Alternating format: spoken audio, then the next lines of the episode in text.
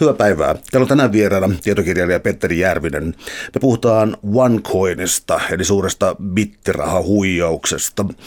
OneCoin siis saattaa, ainakin mulle tuo heti mieleen sitten tuota Bitcoinin ja tämän kaltaisia siis kryptovaluuttoja. Ää, mun on myönnettävä, että tämä aihe on mulle vaikea ja, ja paljon oli tässä opettavaa, koska mä olen nähnyt näitä ikään kuin otsikkotasolla. Mutta tota, jotta voisi ymmärtää, mikä on huijaus tällaisessa kryptovaluutassa, niin täytyisi varmaan, olisi varmaan hyvä lähteä pohjalta, että mikä ei ole huijaus. Eli valuuttaan kuuluu se, että se on vaihdettavissa ja sitten se, että, että valuuttassa täytyy olla siis jokin niukkuus. Se voi olla niin sidottuna kultaan, joka on harvinaista ja niin edespäin.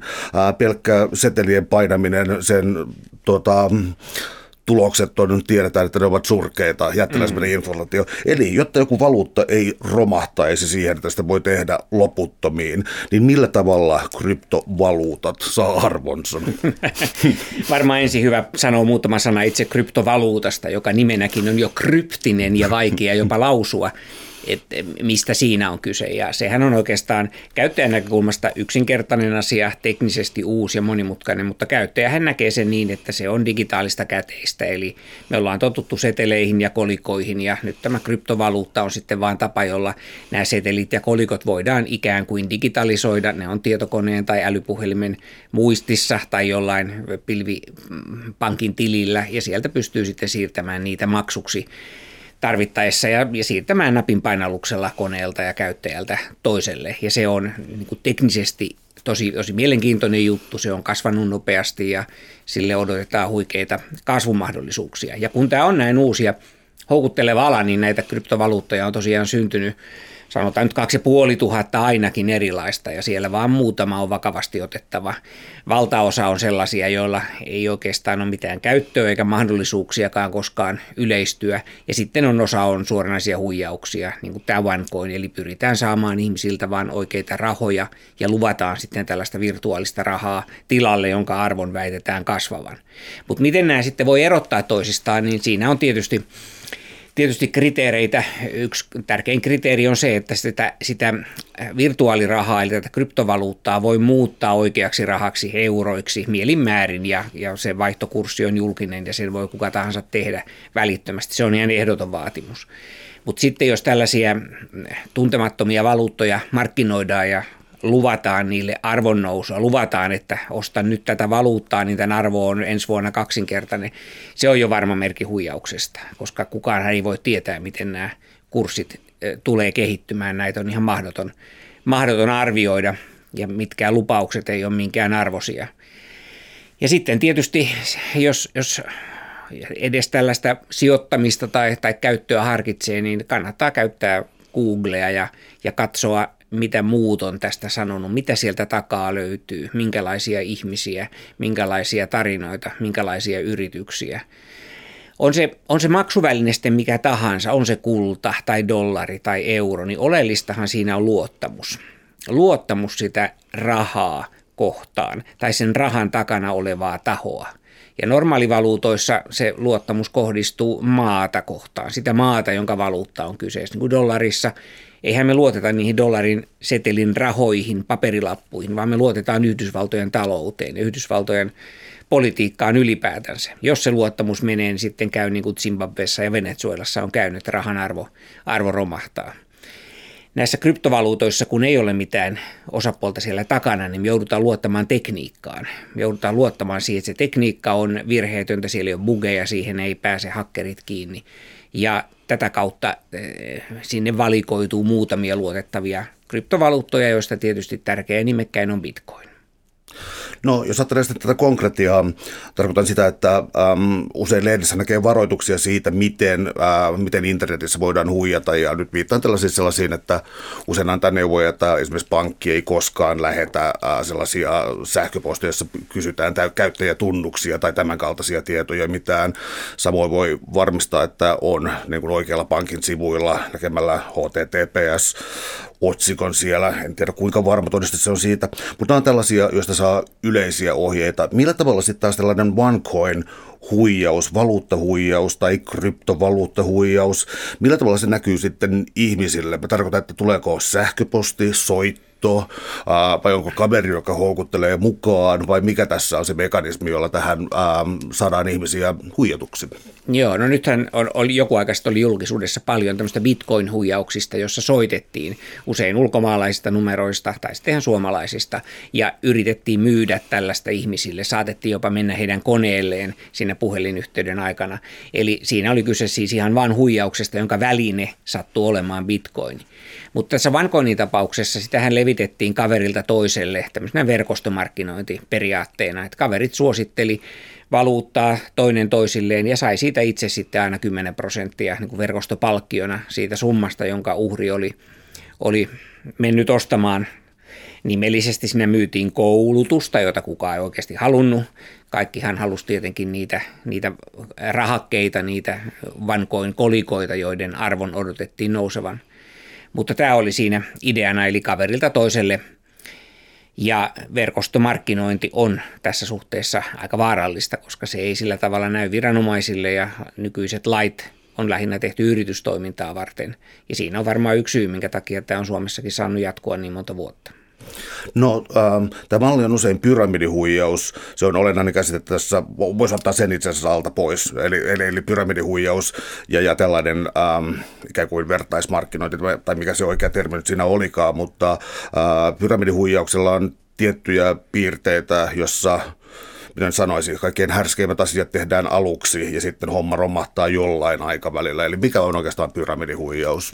Pyramidihuijaus on semmoinen rakennelma, jossa ei ole varsinaista liiketoimintaa tai se liiketoiminta on näennäistä ja oleellista on, että raha tulee sisään uusista jäsenistä. Että jollain tavalla jäsenet maksavat jonkinlaista joko pääsymaksua tai sitten siitä tuotteesta ylihintaa ja yleensä vielä niin, että kun siihen saadaan uusia jäseniä, niin sitten aina osa näiden uusien jäsenten tuotoista valuu niille vanhoille jäsenille. Ja se, joka siellä pyramidin huipulla on, niin se, niillä ylimmillä portailla se tekee siinä isot rahat, suuret omaisuudet, tekemättä oikeastaan lainkaan työtä, koska työ valuu, työ, työ tehdään siellä pyramidin alatasolla ja rahat kumuloituu sinne ylätasolle. Ja tämä on tietysti laiton periaate, tällaista ei saa tehdä, vaan sen liiketoiminnan täytyy olla todellista kaupan arvon, sen kauppatavaran ja arvon täytyy olla suhteessa toisiinsa. Sitten puhutaan esimerkiksi pontsihuijaus, joka taas on, on Amerikasta lähtöisin saanut nimensä italialaista huijarista, joka melko tarkalleen sata vuotta sitten teki tällaisen pyramidin, jossa ei ollut tuotetta oikeastaan ollenkaan. Se oli vain puhdasta rahan eh, niin kuin sijoittamista ja sillä annettiin suuri niin kuin tuotto sitten takaisin. Eli Pontsi on pyramidin erikoistapaus, jossa ei ole konkreettista tuotetta lainkaan. Ja tässä oli myös siis sellainen ristiriita, mikä myös tuli tässä ähm, sun analyysissä OneCoinista esiin, siis se, että ähm, että siis ikään kuin normaalissa kaupassa tämä, tämä kaupan kohde ei koskaan voi olla tämä valuutta itsessään jos mä oikein ymmärsin.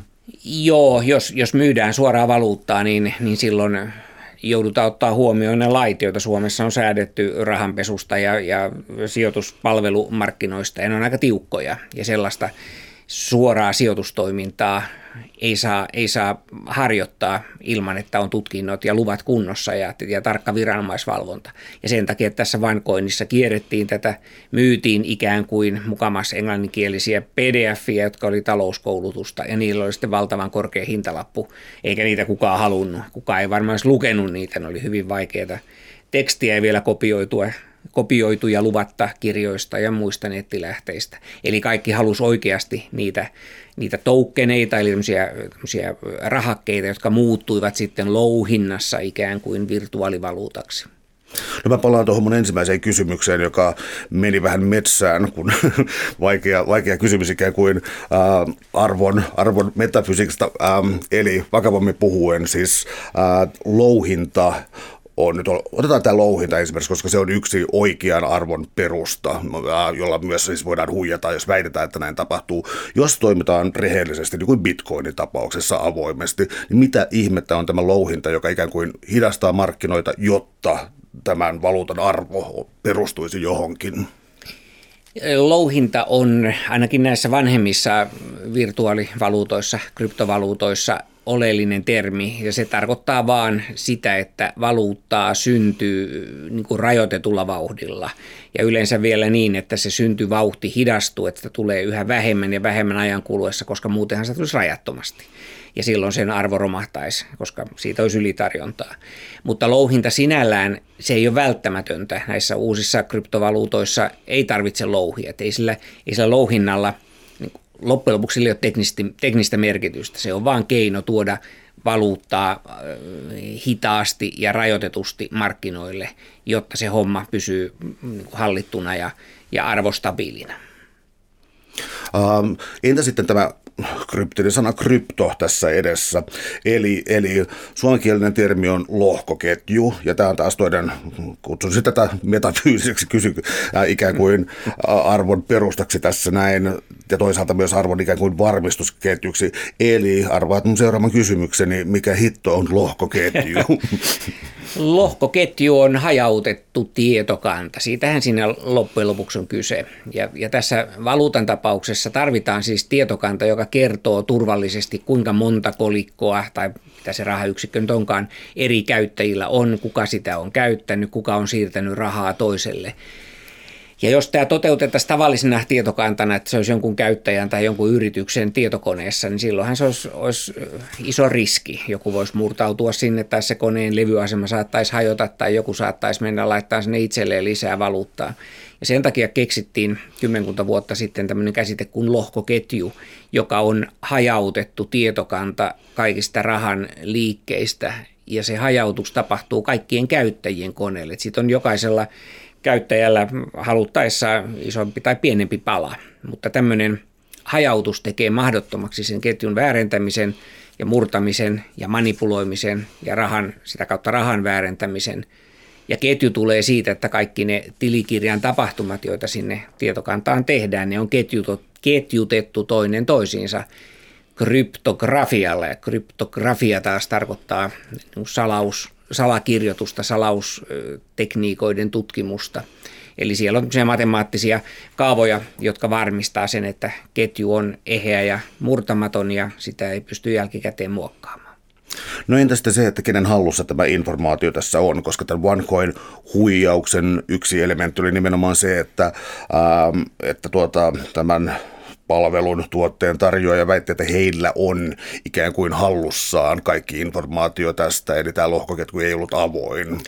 Niin, silloinhan se ei ole lohkoketju. Aivan. Että jos se on siellä, vaikka heillä olisi minkälainen tietorakenne tai tietokanta tai mikä tahansa IT-järjestelmä, jos se on vain yhden yrityksen omassa koneessa, se ei ole lohkoketju, se on ihan määritelmän mukaisesti silloin jotain muuta.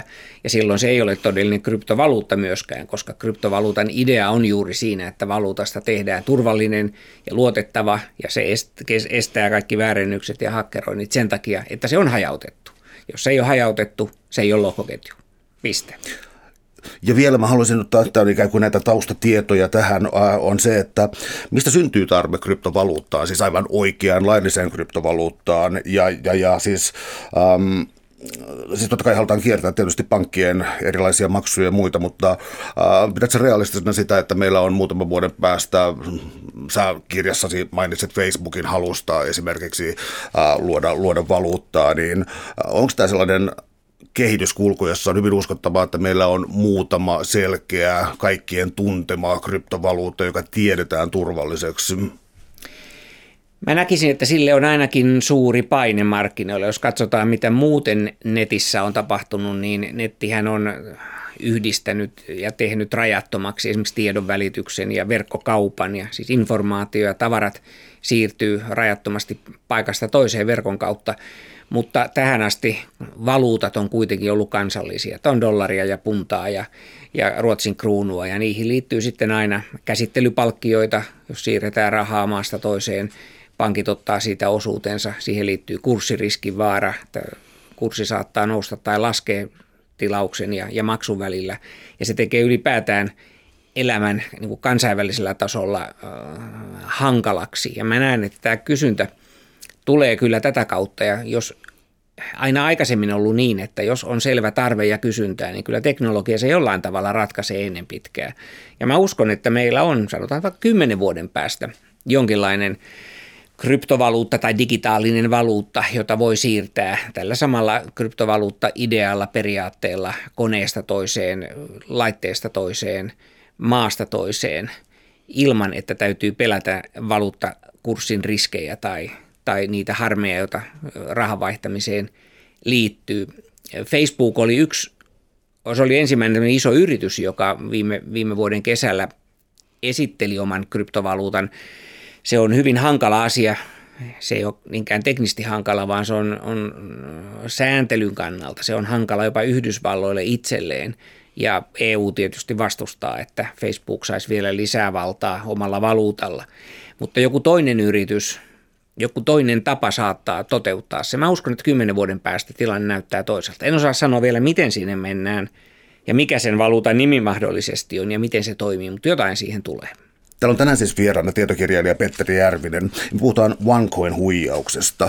Nyt kun tämän kryptovaluutan taustat alkaa tässä selkiytyä, niin tullaan sitten OneCoiniin ja tämä on on viiden vuoden vielä jatkuva ää, jonkin kaltainen jännitysnäytelmä. Eli 2015 alkoi tapahtua ja sä oot seurannut tätä aivan alusta saakka. Eli tota, niin, yksinkertainen kysymys, mitä silloin tapahtui? Milloin, milloin, milloin sä kiinnitit huomioon siihen, että jotain mahdollisesti ää, hämäräperäistä on tekeillä?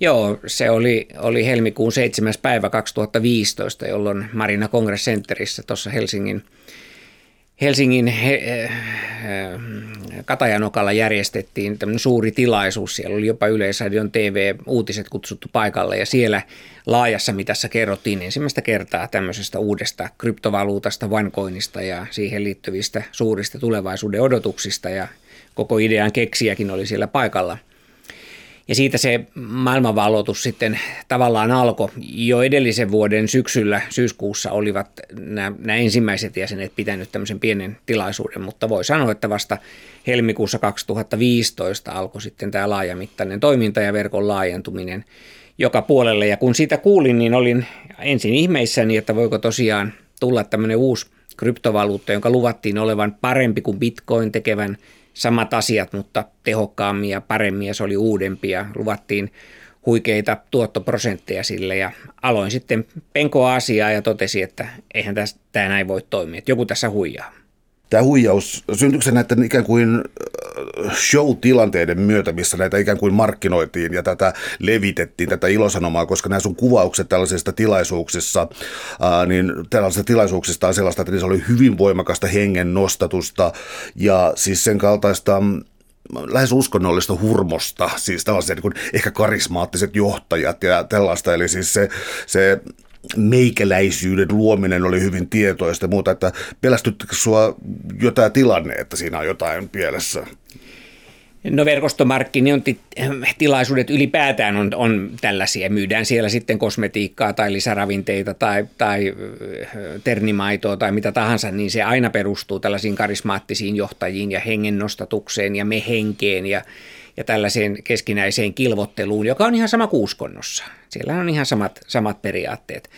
Mutta se, että, että puhuttiin rahasta ja luvattiin satojen prosenttien tuottoja lyhyellä ajalla, niin se tietysti viimeistään pani hälytyskellot soimaan, että eihän tämä eihän tällaista voi luvata, eihän tämä tällaisenään voi toimia. Ja sitten kun alkoi perehtyä siihen tekniikkaan, jota nämä mainostajatkaan ei täysin itse ymmärtänyt eikä osannut selittää sitä, niin siinä viimeistään paljastui, että ei tässä ole oikeaa lohkoketjua, ei ole kyse oikeasta kryptovaluutasta, tämän on pakko olla huijausta. Mm, kuinka suuri on sitten tämä varsinaisten kyynikkojen määrä? Mä tarkoitan sillä, että jotta tällaisen huijauksen, pyramidihuijauksen yleensäkin voi laittaa vauhtiin, niin täytyy olla siis kyynisiä rahastajia, jonkinlainen sisäpiiri, jotka todellakin käärii siitä voitot ja illuusio on se, että ne voitot jotenkin kumuloituu ja tulee yhä kasvavalle määrälle. Oikeasti tämä arvonnousu pysähtyy suhteellisen pian, eli kuinka monta kusettajaa per asiakas tarvitaan? No en osaa määrällisesti sanoa, mutta jos jokainen, joka värvää uusia henkilöitä, saa aina näiden henkilöiden tuotoista 10 prosenttia itselleen ja sitten taas seuraavaan sukupolveen heidän tuotoistaan niin kuin 10 prosenttia 10 prosentista, niin sehän kasvaa eksponentiaalisesti ja hyvin äkkiä ne aktiiviset henkilöt, jotka Suomessakin, niitä, niitä kaikkein aktiivisimpia on Suomessa ollut ehkä kourallinen tai, tai tusina, kymmenkunta tai, tai 15, ja sitten siitä se laajenee alaspäin aina 30 000 asti, joka nyt on se koko uhrien määrä mun, mun arvion mukaan Suomessa, niin kyllä siinä aika monta välitasoa tarvitaan. Ja, ja tämä päävärväri, hän, hän sanoi ihan suoraan, että 5 prosenttia ihmisistä lähtee tällaiseen helposti mukaan. Että 5 prosenttia on eh, sellaisia, jotka innostuu tällaisesta, ei ole niin kovin tarkkoja sen järjestelmän laillisuudesta tai toimivuudesta, on kiinnostuneempia vaan siitä, että voiko tällä itse rikastua. Ja se on 5 prosenttia suomalaisista on niin kuin 250 000. Että se on Suomessakin aika iso joukko, maailmanlaajuisesti puhumattakaan.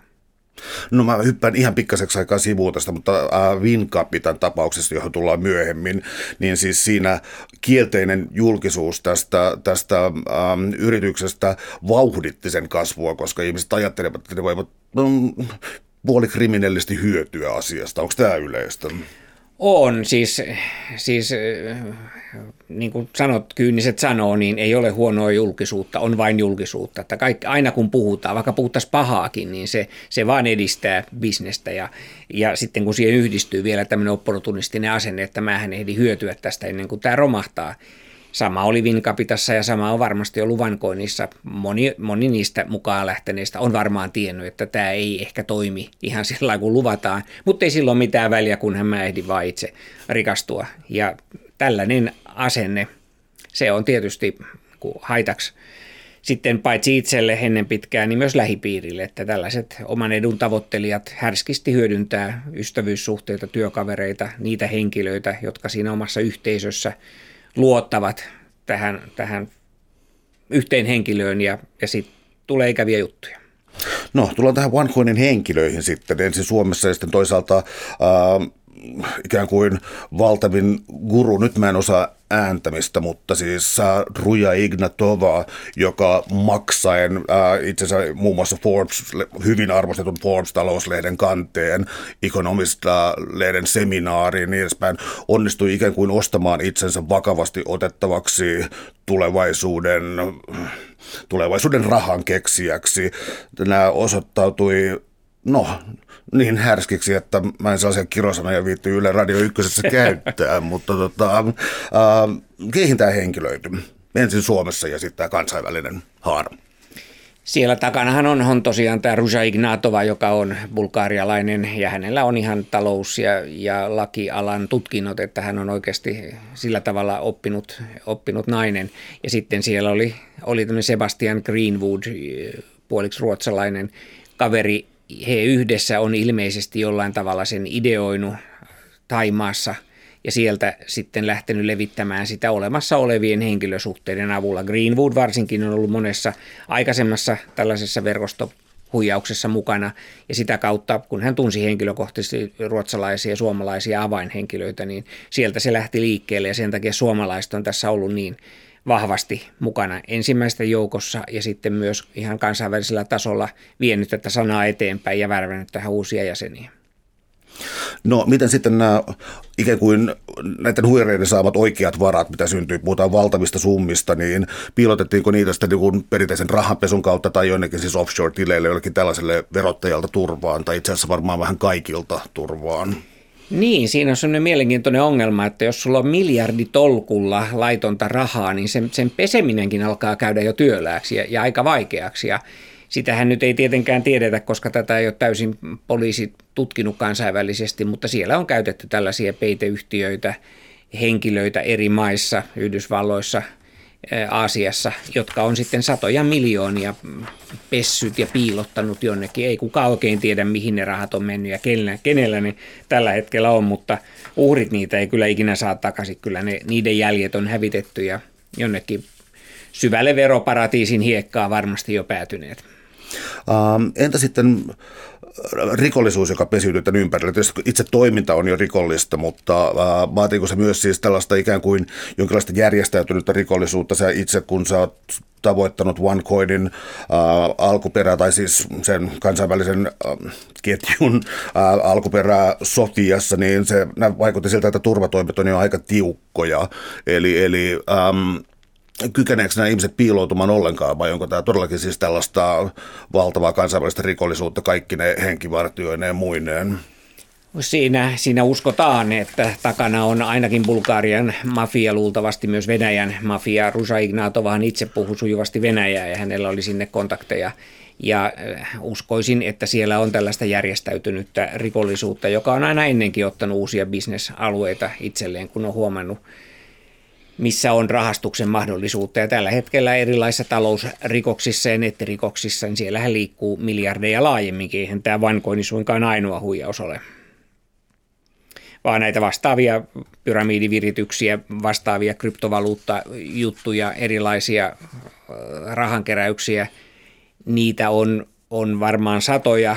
Suomessakin niitä on suomen kielellä levitetty varmaan kymmenkuntaa muutakin, mutta ne on vaan määrällisesti pienempiä, ne ei ole tämän vankoinnin, ne on yhtä näkyviä kuin vankoinnin, eikä tietenkään ole houkutellut yhtä paljon uhreja. Täällä on tänään siis vieraana tietokirjailija Petteri Järvinen. Me puhutaan OneCoin-huijauksesta. No tullaan sitten äh, siihen, millä tavalla kansalliset tahot voivat, tota, voivat puuttua tähän rikolliseen toimintaan. Eli sä oot itse aktiivisesti keskusrikospoliisiin yhteydessä ja ilmoittanut, mitä olet nähnyt, mitä hämärää on nähtävissä. Ja, äh, no, vaikuttaa siltä, että virkavallan keinot tällaisten, tällaisten huijausten estämiseen on vähän vanhentuneet. Millä, millä tavoin sä sait tämän äh, puskettua läpi suomalaisille viranomaisille? No en millään tavalla ja sen takia tämä kirja, kirjan teinkin, jos se nyt herättelisi sitten oikeita tahoja, koska on tosiaan ollut tästä alusta lähtien yhteydessä KRP ja siellä on ilmeisesti jollain tasolla tätä asiaa seurattu, mutta mitään konkreettista ei ainakaan mun tietääkseni ole tapahtunut eikä, eikä minulle ole kerrottu vaikea sanoa, mikä siellä sitten on oikeasti tilanne ja mistä se kiikastaa. Tämä on todella hankalaa rikollisuutta. Tämä on, ensinnäkin tämä on kansainvälistä, Suomi on vain yksi pieni pelinappula tässä. Ja sitten kun tämä on, liittyy kryptovaluuttoihin, sen rahan ja, ja toiminnan jälkiä on, on tavallista vaikeampi seurata. Ja sitten kun tämä on verkostomarkkinointi ja siellä ei ole sellaisia yrityksiä, joihin pääsisi käsiksi, joihin, joita varten laiton ensijassa ajateltu – ja sitten vielä uhrit on hankalassa tilanteessa, koska uhreista tulee itsekin rikollisia tässä verkostossa. Ja silloin heidän intressi tehdä poliisille esimerkiksi tutkintapyyntöjä tai rikosilmoituksia, niin on tietenkin aika pieni, koska tietää, että saattaa itsensä vaikeuksiin. Moni näistä uhreista on, on itse joko houkutellut verkostoon muita tai sitten jos on saanut verkostopalkkioita, niin ei ole muistanut ilmoittaa niitä verottajalle ja on syy kumpi tahansa, niin ei siitä itse mennä silloin rikosilmoitusta tekemään. Toivotaan vaan, että koko asia unohtuisi. Sä mainitsit tuossa jossakin vaiheessa kirjaa myös siis sen, että ei ainakaan koulutus ei tuntunut tältä pelastavan, koska oli siis professoria, tohtoreita, jotain armeijan upseereita, muita, jotka olivat menneet näihin huijauksiin. Ja, ja, ja ehkä oli niin kuin miellyttävämpää menettää hurja summa rahaa kuin itkeä sitä julkisuudessa. Joo, Vinkapitassa oli paljon näitä ihan korkeasti koulutettuja ammattilaisia, jotka oli menettänyt siellä rahansa ja heillä oli ehkä varaakin menettää. Mutta sitten tällaiset, jotka laittaa siihen elinikäiset säästönsä, pienen, pienet summat ehkä niin kuin huijauksen kokonaisuuden kannalta, mutta henkilöille itselleen iso, isot ja tärkeät rahat, niin, niin heillä sitten se tilanne on vähän erilainen ja he, heitä sitten ei ehkä se elämän kokemus eikä tämmöinen luonnollinen varovaisuus ole poistanut. Mä uskon, että se Vinkapita kyllä opetti kantapään kautta monia koulutetumpia ja varovaisempia ihmisiä, että tämä ei, tämä ei voi toimia tällä tavalla myöskään tässä vankoinnissa. Ja mulla on semmoinen käsitys, nyt kun asiaa vielä ei ole tutkittu, että vankoinnissa on hyvin paljon pienituloisempia ihmisiä, vähemmän koulutettuja ja sillä tavalla helpompia uhreja tämmöisille taloushuijauksille. Että kyllä suomalaiset jotain on oppinut Vinkapitasta.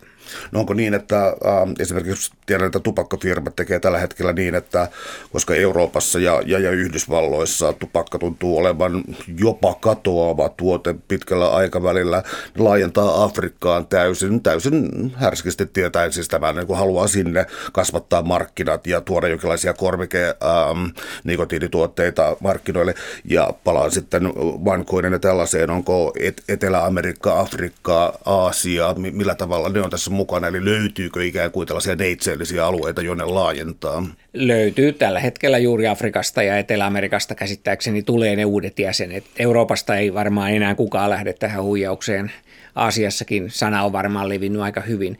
Mutta Afrikassa ja Etelä-Amerikassa on paljon ihmisiä, joilla ei ole internettiä, niille ei ole tietotaitoa, ne ei ole koskaan kuullut, että on tällaisia kansainvälisiä huijauksia, ja he ovat sitten oman lähipiirinsä huijattavissa. Eihän ne tietenkään internettiin mene rekisteröimään tätä tiliä itselleen, vaan heidän omat lähipiirit. Afrikassa tiedän esimerkiksi, että, että paikalliset kirkkojen pastorit on seurakuntalaisia värvännyt tähän, jotka ei varmaan mitään ymmärrä näistä, mutta kun luvataan, luvataan, että heidän omaisuutensa kasvaa ja he voivat ostaa sitten itsekin auton, niin kuin pastorilla on Land Roveri, niin, niin kyllähän siihen lähtee mukaan, kun on luotettava henkilö, johon kuvittelee voivansa luottaa, eikä ole sitä varovaisuutta. Kyllähän meillä suomalaisilla, meillähän pitäisi olla, me on kymmenen vuotta ainakin varoitettu kaikissa medioissa nigerialaiskirjeistä ja roskaposteista ja kaikista tällaisista huijauksista, niin meidän pitäisi osata olla varovaisia. No jos mekään ei osata, niin miten sitten jokut afrikkalaiset tai eteläamerikkalaiset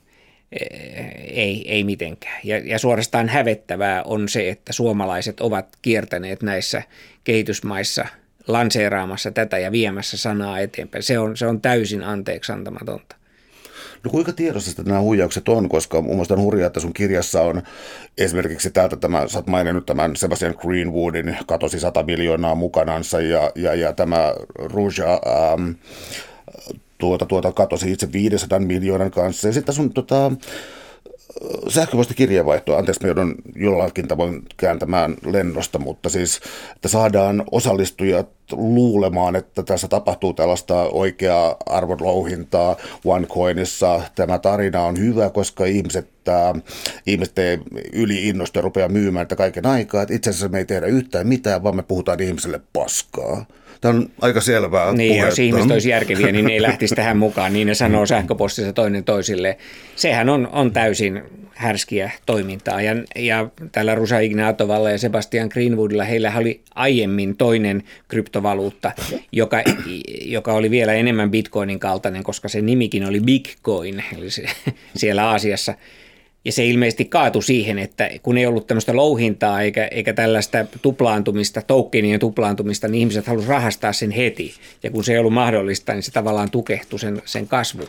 Ja niinpä he sitten tässä krypto, kryptohuijaus 2.0 he, he kehittivät tätä systeemiä. Sitten tuli tämä louhinta ja nämä optiot ja koulutuspakettien myynti. Että tämä on tavallaan uusi versio siitä alkuperäistä huijauksesta.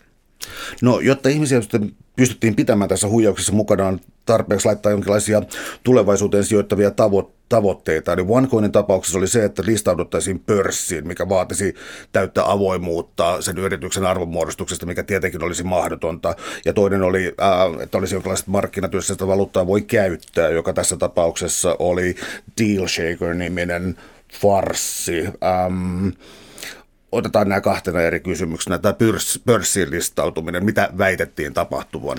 Sinähän puhuttiin kahdesta eri pörssistä. Yksi oli tämä kolikkopörssi, jossa, jossa jäsenet voisivat myydä kolikoitaan ja kaikki tietysti odotti sen aukeamista, koska sitten kun tämä kolikkopörssi aukeaa, niin mä pystyn myymään nämä tilillä näkyvät vankoinit ja saan niistä euroja sen yhtiön ilmoittamalla kurssilla.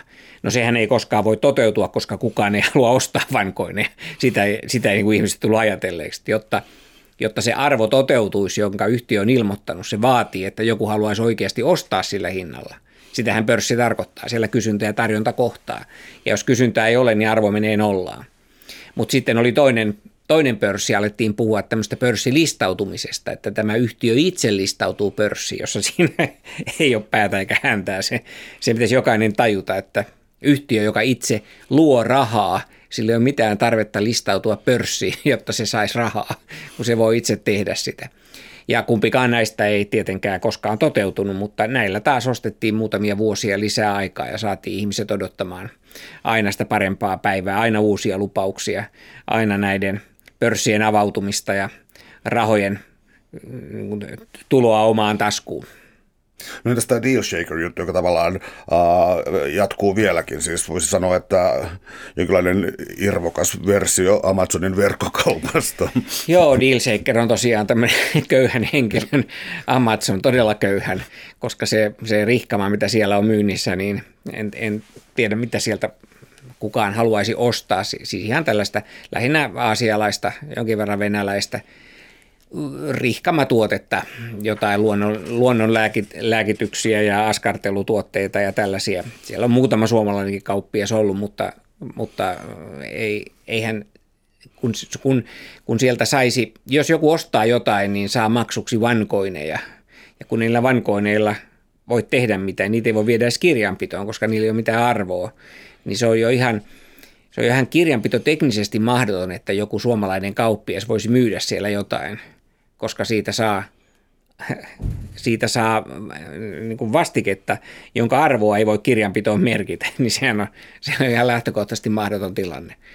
Mutta tällä hetkellä, kun, kun kolikosta ei ole tullut vaihdot, vaihdettavaa, eli kolikkopörssiä ei ole avattu, niin nythän yhtiön tulevaisuus rakentuu sille, että tähän Dealshakerin saadaan 10 miljoonaa käyttäjää ja miljoona myyjää ja siitä tehdään niin iso, että ihmisten ei ole tarvettakaan vaihtaa vankoineja omaa valuuttaansa, vaan kaikki voi, koko talous voi pyöriä sen Dealshakerin sisällä. Täällä on tänään siis vieraana tietokirjailija Petteri Järvinen. Me puhutaan OneCoin huijauksesta ja sitä kautta kryptovaluutoista, joita on siis, palataan tähän vielä, mutta joita on siis myös täysin laillisia ja oikeita. Ää, mutta tuota, yksi juttu, joka kuuluu tähän Suomessakin tapahtuneeseen tällaiseen myyntiin, tämän verkostomyynnin kasvattamiseen on siis avoin pröystäily. Jotkut sitä mieltä, että 80-luvulla jotenkin mopo karkas käsistä, siis on erilaisia huippuautoja ja yhdellä, kuka tämä yksi pääjehu oli, kaiken rekisterinumero oli God 1, että niin kuin egosta ei ole paljon puutetta. Uh, tota, mitä tämä siis tällainen niin kuin valtava kulutus ja siis äh, tarkoitan sitä, että niin se on omiaan synnyttämään tällaista kulttia nimenomaan, että siis tällainen niin kuin, aiempaan suomalaisuuteen vähän huonosti kuuluva niin kuin todellinen pröystäily. Joo, ja oikeastaan verkosto kaipaa sellaista. Sähän voit muuten kehua rikastumista ja sanoa, että ensi vuonna te olette kaikki rikkaita, mutta jos sä itse kuljet jollain vanhalla ladalla tai polkupyörällä, niin ei kukaan ota sua vakavasti. Mutta sitten jos sä ainakin pystyt uskottavasti kertomaan tai jopa näyttämään, että sulla on alla uusi Tesla, jonka rekisteri on OC1 tai sä tuut paikalle Ferrarilla, niin se tavallaan luo niille uhreille, niille verkoston jäsenille käsityksen siitä, että me päästään tuohon samaan, kun me vaan levitetään tätä verkostoa ja tehdään kovasti töitä, mikä on tietysti ihan mahdotonta koska sen, sen päähenkilön rahat tulevat juuri niiden rivityöntekijöiden selkänahasta. Ei niillä ole ikinä mitään mahdollisuuksia päästä sinne pyramidin huipulle. Mutta tarvitaan joku tämmöinen konkreettinen kannustin, konkreettinen osoitus siitä, että tai muistutus tai lupaus siitä, että tekin voitte rikastua, kunhan vain uskotte tähän ja pidätte puolenne ja levitätte tätä sanomaa ja saatte verkostoon lisää jäseniä.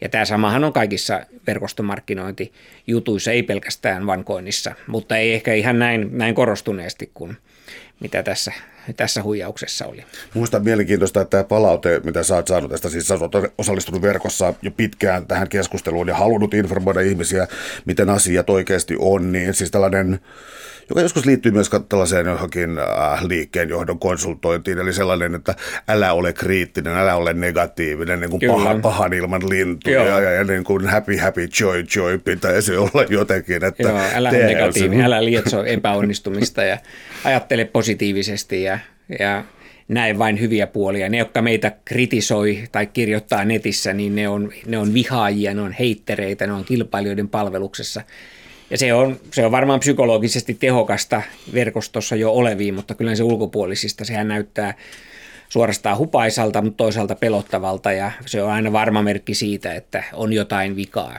ja jotain peiteltävää, jos, jos ei jos jäseniä neuvotaan, että älkää kuunnelko ulkopuolisia, älkää olko kriittisiä, älkää hakeko Googlella lisätietoja, niin se on aina tosi paha merkki.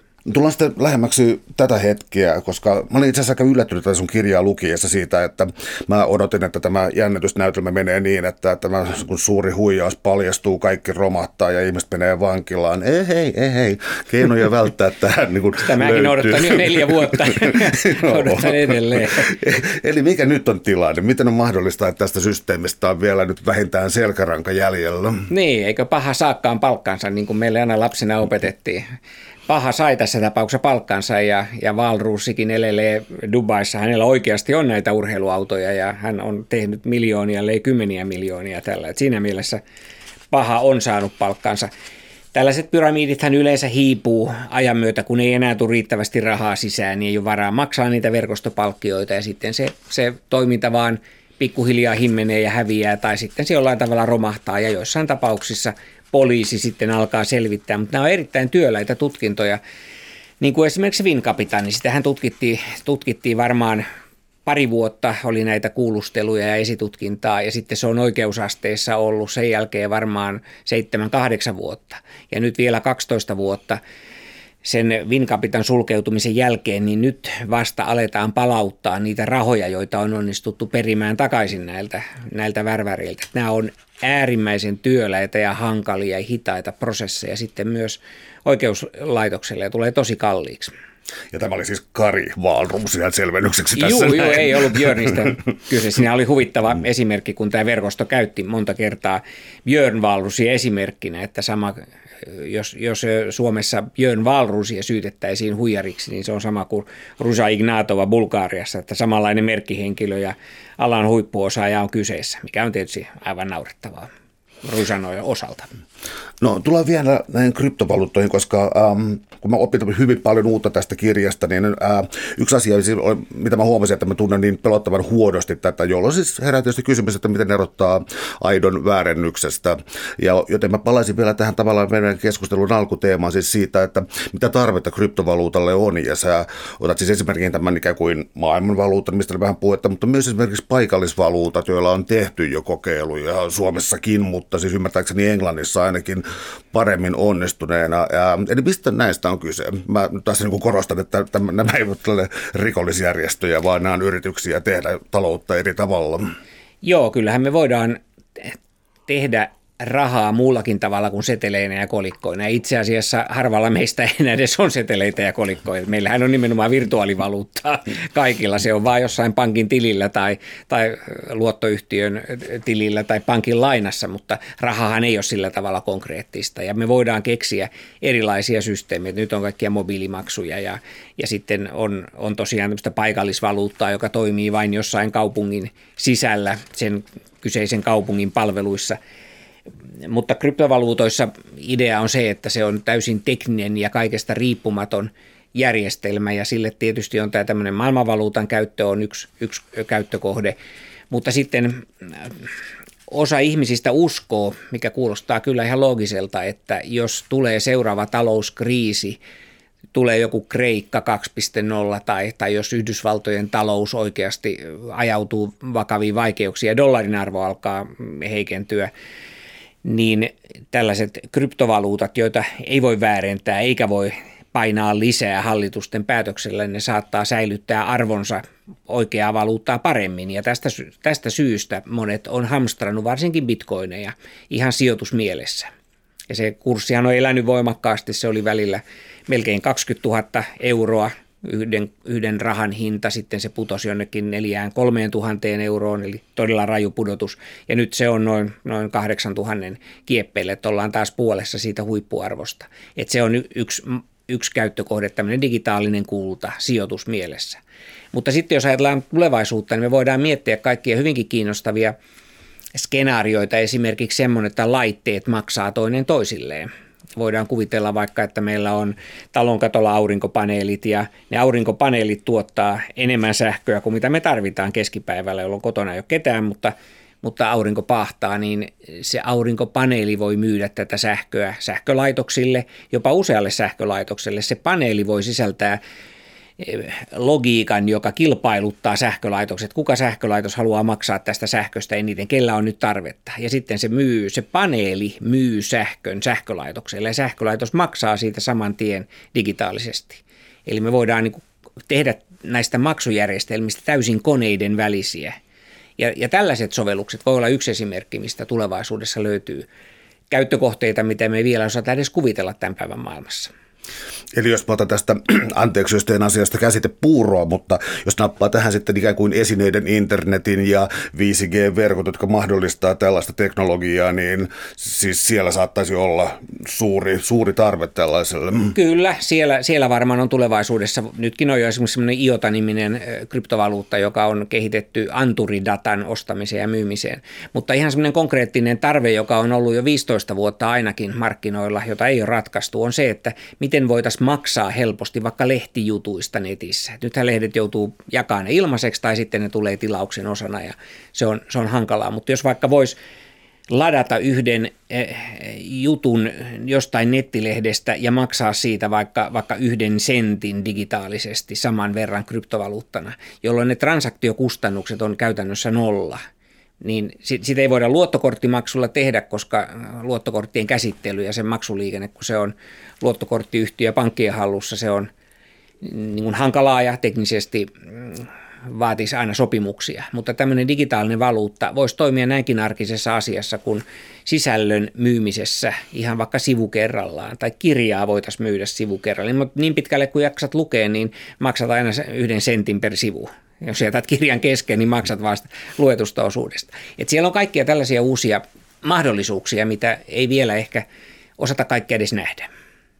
No, miten tullaan sitten vielä tähän luottamukseen, koska tässä on selkeästi toivottavasti siis käynyt ilmi koko ajan siis se, että raha ja valuuttahan on aina tietyllä tavalla luottamusta. Ja luottamuksella pelataan samoin huijarit, koska siis eikö se englanninkielinen termi ole con artist, joka nimenomaan viittaa siihen, että hyväksi käytetään ihmisten luottamusta, confidence ja niin edespäin, mutta tota, onko asioita, joilla voi olla varma, että uskaltaa tällaista valuuttaa käyttää? Ähm, yksi asia on lähdekoodi, joka on tällainen sana, joka ähm, tulee jatkuvasti vastaan erilaisessa informaatioteknologiassa usein muodossa avoin lähdekoodi. Um, voisitko valottaa tätä vähän, koska se on yksi, yksi seikka, jolla voi erottaa oikeaa väärästä? Joo, lähdekoodihan tarkoittaa sitä, jonka varassa ohjelma toimii. Ja jos sitä ei julkisteta, niin me ei voida varma, varmuudella tietää, mitä ohjelma oikeasti tekee. Onko siellä jotain salattuja ominaisuuksia, onko siellä jotain heikkouksia. Ja sen takia ehto sille, että kryptovaluuttaa voitaisiin pitää luotettavana, on se, että sen kryptovaluutan käyttöön liittyvät ohjelmat ja, ja se louhintaohjelmisto ja, ja koko se systeemi on avointa lähdekoodia. Eli kuka tahansa voi oikeasti nähdä, miten tämä toimii ja etsiä sieltä virheitä. Koska jos tämmöistä avoimuutta ei ole, niin siellä voi olla vaikka minkälaisia pommeja, jotka jonain päivänä räjähtää silmille ja silloin luottamus menee ja silloin menee myös arvo. No, tämä ei todellakaan ole sijoitusohjelma, e- eli, eli siitä ei ole kysymys, mutta onko jotain, tuota, onko olemassa jotakin sellaisia tunnettuja nimiä, mihin voi tarttua? Siis tämä Bitcoin on mainittu ja laillinen, mutta siis sen arvon muutos on ollut niin valtavaa, siis palaan tähän, tämä ei ole sijoitusohjelma, mutta onko jotain tällaisia ikään kuin laadun tai merkkejä, pörssejä tai muita, joissa voi tietää, että pelataan avoimin kortein? No tietysti se, että valuutalla on niin kuin vapaasti määräytyvä kurssi ensinnäkin, että se, sitä voi ihmiset ostaa ja myydä vapaasti, että se ei ole minkään yhtiön ilmoittama, että nyt tämä raha on tämän arvoinen, vaan se määräytyy vapailla markkinoilla kysynnän ja tarjonnan mukaan ja vieläpä mielellään niin, että se on joku iso ja tunnettu tämmöinen pörssi, jossa sitä vaihdetaan. Suomalaisen tapauksessa kannattaa tietysti suosia suomalaisia. Voidaan ehkä luottaa niihin enemmän kuin johonkin kansainväliseen josta ei ikinä tiedä, kuka siellä, siellä takana on. Et Suomessakin on tällaisia kryptopörssejä, siellä on muutamia näitä yleisimpiä kryptovaluuttoja voi ostaa ja myydä. Siinä mielessä turvallisesti, että sieltä varmasti saa rahansa ja se, se kurssi on käypä, mutta mitä sille kurssille tapahtuu ensi viikolla, tekeekö se meistä rikkaita vai köyhiä, niin sitähän ei kukaan pysty takaamaan. Että siinä on aina, aina riski, siinä on paljon suurempi riski kuin osakkeissa, koska osakemarkkinoilla kuitenkin osakkeen arvo on jollain tavalla sidoksissa sen yrityksen talouteen ja menestymiseen puhutaan fundamenteista, mutta näissä kryptovaluutta-asioissa ei oikein voi nähdä edes varsinaista fundamenttia, vaan se kurssi voi saada kumpaan suuntaan tahansa. Mutta jatkossa varmaan tulee siis, niin kuin tämä Librakin oli esimerkki valuutasta, jonka arvon pitäisi pysyä stabiilina, että se sidotaan esimerkiksi dollariin ja euroon, puhutaan semmoista stablecoinista, ja sellainen stablecoin – jonka arvo on vakaa, sopisi sitten tämmöiseen arkiseen rahaliikenteeseen. Sitä ei kannata kenenkään sijoitusmielessä haalia, niin kuin kukaan ei varmaan haali euroja kotiinsa odottaen, että nämä on vuoden päästä arvokkaampia, koska ei se, ei se euron arvo mihinkään, mihinkään liiku. Rahan arvo pikkusen tietysti liikkuu, jos tulee inflaatiota, mutta silloin taas ei saa sitten mitään korkoa tämmöiselle patjan alle sijoittamiselle. Eli tässäkin suhteessa siis mä uskon, että tulevaisuus on erilainen kuin tämän päivän kryptovaluutat ja tullaan näkemään mielenkiintoisia aikoja. Nyt täytyy muistaa, että kryptovaluutta on ollut noin kymmenkunta vuotta ja tämä tilanne on ihan samanlainen kuin mikä oli mikrotietokoneissa 80-luvun alussa. Eli siellä oli monia keskenään yhteensopimattomia erilaisia laitevalmistajia, oli Sinclair ja Commodore ja Apple ja IBM ja, ja Acorn ja vaikka, vaikka mitä, ja niistä oikeastaan vain kaksi selvisi. Että kaikki muuthan sitten hyvin nopeasti, tai ei nyt nopeasti, menihän sinne varmaan 5-10 vuotta silloinkin, kuolivat pois. Ja tämä kehitys on nyt parhaillaan vasta kryptovaluuttamarkkinoilla käynnissä. Että on kiinnostavaa sitten nähdä, missä me ollaan vaikka 10 tai 20 vuoden päästä. Mä vielä kysyisin sellaista, mietin vähän miten mä formuloin tämän kysymyksen, mutta äh, mä, mä olen lupautunut eläkeläisäitieni aina auttamaan tietoteknisissä ongelmissa eri tavoin ja ilmoittamaan niin kuin mikä on huijausta, mikä ei. Mä tarkoitan sitä, että selkeneekö tämä tilanne jollakin tavalla, koska esimerkiksi tällä hetkellä pankkien varmennusjärjestelmät on muuttumassa siihen, että ainakin aktia, missä mulla on tilin, että käytä Apple Payta tai Google Pay on tullut näihin ja, ja, ja ihmiset on varovaisia ja niin kuin, mitä ihmettä tämä tarkoittaa. Ja nämä, siis nehän on euromääräisiä summia, mitä niissä menee, eikä sinänsä siis perustu tällaiseen, tällaiseen äh, kryptovaluutta-arvon muodostukseen. Mun kysymykseni on siis se, että tämä on mulle hankala hahmottaa ja ymmärtää. Mä ymmärtäisin sitten, kun näitä nimenomaan kilpailu, mm-hmm. kun ne tippuu pois ja jäljellä on muutama suuri. Tuleeko tämä olemaan ikäpolvikysymys tai jokin sellainen? Tuleeko tämä, tuleeko tämä jäämään nyrttirahaksi tai jotain? Vai tuleeko niin, että kaikki luottaa Visaan tai Mastercardiin tai tällaista, niin... No nörtit on usein ollut eturintamassa. Nörtit oli 90-luvulla ensimmäisiä nettikäyttäjiä ja silloin monet miettii, että, tai epäili, että ei tästä internetistä ikinä mitään koko kansan juttua tule, että se vaatii, TCP-IP-pinon asentamisen ja modemilinja ja muuta. Sitten tuli älypuhelimet ja taas oli muutama nörtti siellä ilolla käyttämässä laitetta, jossa ei ollut edes näppäimistöä ja ihmeteltiin, että ei tämä ikinä voi koko kansan keskuuteen levitä, tämä on ihan liian vaikeaa. Vaikea sanoa, että jos, jos sille on oikeasti kysyntää ja oikeasti tarvetta, niin joku tekee sen riittävän helpoksi ja joku voittaa sen markkinan itselleen ja silloin se yleistyy. Mutta käykö niin, mikä se aikaväli on, en osaa yhtään sanoa. Suuret kiitokset keskustelusta, Petteri Järvinen. Oli Kiitos. Ilo.